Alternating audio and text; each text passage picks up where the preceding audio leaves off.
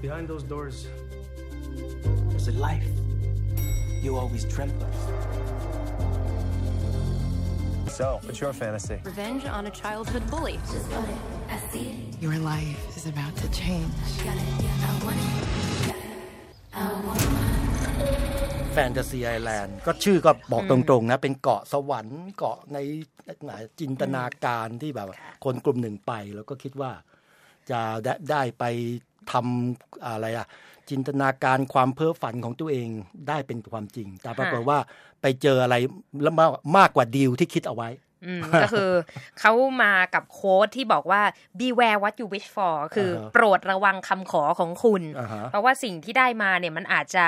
เป็นฝันร้ายมากกว่าฝันดีอันนะคะ เรื่องนี้เนี่ยพอไปทำรีเสิร์ชมาปรากฏว่ามันมีมันเป็นซีรีส์อเมริกันที่แบบ นานแล้วตั้งแต่ยุค 70 แล้วก็พยายามจะรีเมคกลับมาใหม่อีกนะคะ แต่ว่ารอบนี้เนี่ยตั้งโจทย์คือเป็นหนังแบบสยองขวัญเลย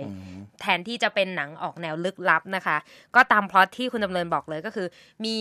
ผู้โชคดี 5 คนไปถูกปล่อยที่เกาะ แล้วก็อยากจะทำตามความฝันที่ตัวเองได้เขียนเอาไว้ว่าอยากจะเป็นอย่างไร แต่ปรากฏว่ามัน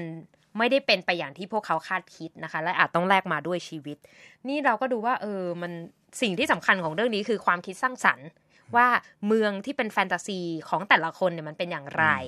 แต่ทีนี้ก็ไปตกม้าตายตรงที่ว่าพยายามจะ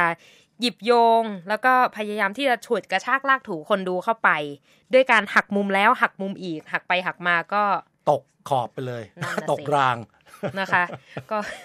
เกิดปรากฏการหลับคาโรงเกิดขึ้นนะคะก็ค่อนข้างจะเห็นด้วยกับคุณนิติการ เพราะว่าก็เป็นหนังที่จะไปดูจินตนาการดูอะไรที่แบบว่าเราก็ตามดูเดี๋ยวมันจะมี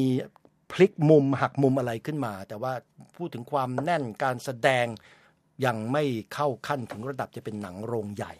อาจจะเป็นได้แค่ซีรีส์ทีวีเหมือนอย่างที่เคยเป็นมาเท่านั้นเอง แต่ว่าก็ดูแก้เหงาในช่วงของอากาศหนาวแล้วก็ไม่มีอะไรให้ทำนะครับ แต่ว่าถ้ามีอะไรทำที่ดีกว่านี้อย่างเช่น จะนักนั่งช็อปออนไลน์หรืออะไรเนี่ย ก็น่าจะ work กว่าไม่ต้องไปสยองขวัญในนั้นนะครับตกลงตกลงฝันสยองหรือฝันฝันหวาน น่าจะฝันหวาน เพราะว่าหลับยาวสยองหรือสลาย แต่อย่างน้อยหนังก็มาเคาะถึงเรื่องประเด็นหรือว่าความเป็นจริงอย่างหนึ่งบอกว่า ถ้าคนเราปกติถ้าบอกว่า คุณมีแฟนตาซี คุณมีจินตนาการมีความใฝ่ฝันหรือพูดง่ายๆถ้าคุณขอพรได้สักอย่างคุณอยากจะทำอะไร คนส่วนใหญ่ก็บอก จะมีบางส่วนบอกขอเปลี่ยนอดีต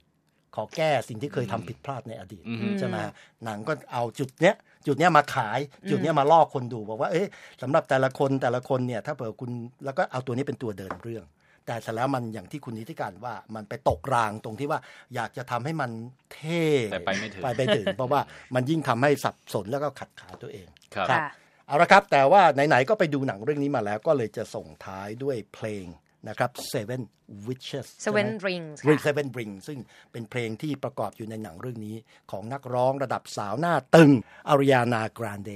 Breakfast at Tiffany's and bottles of bubbles. Girls with tattoos who like getting in trouble. Lashes and diamonds, ATM machines.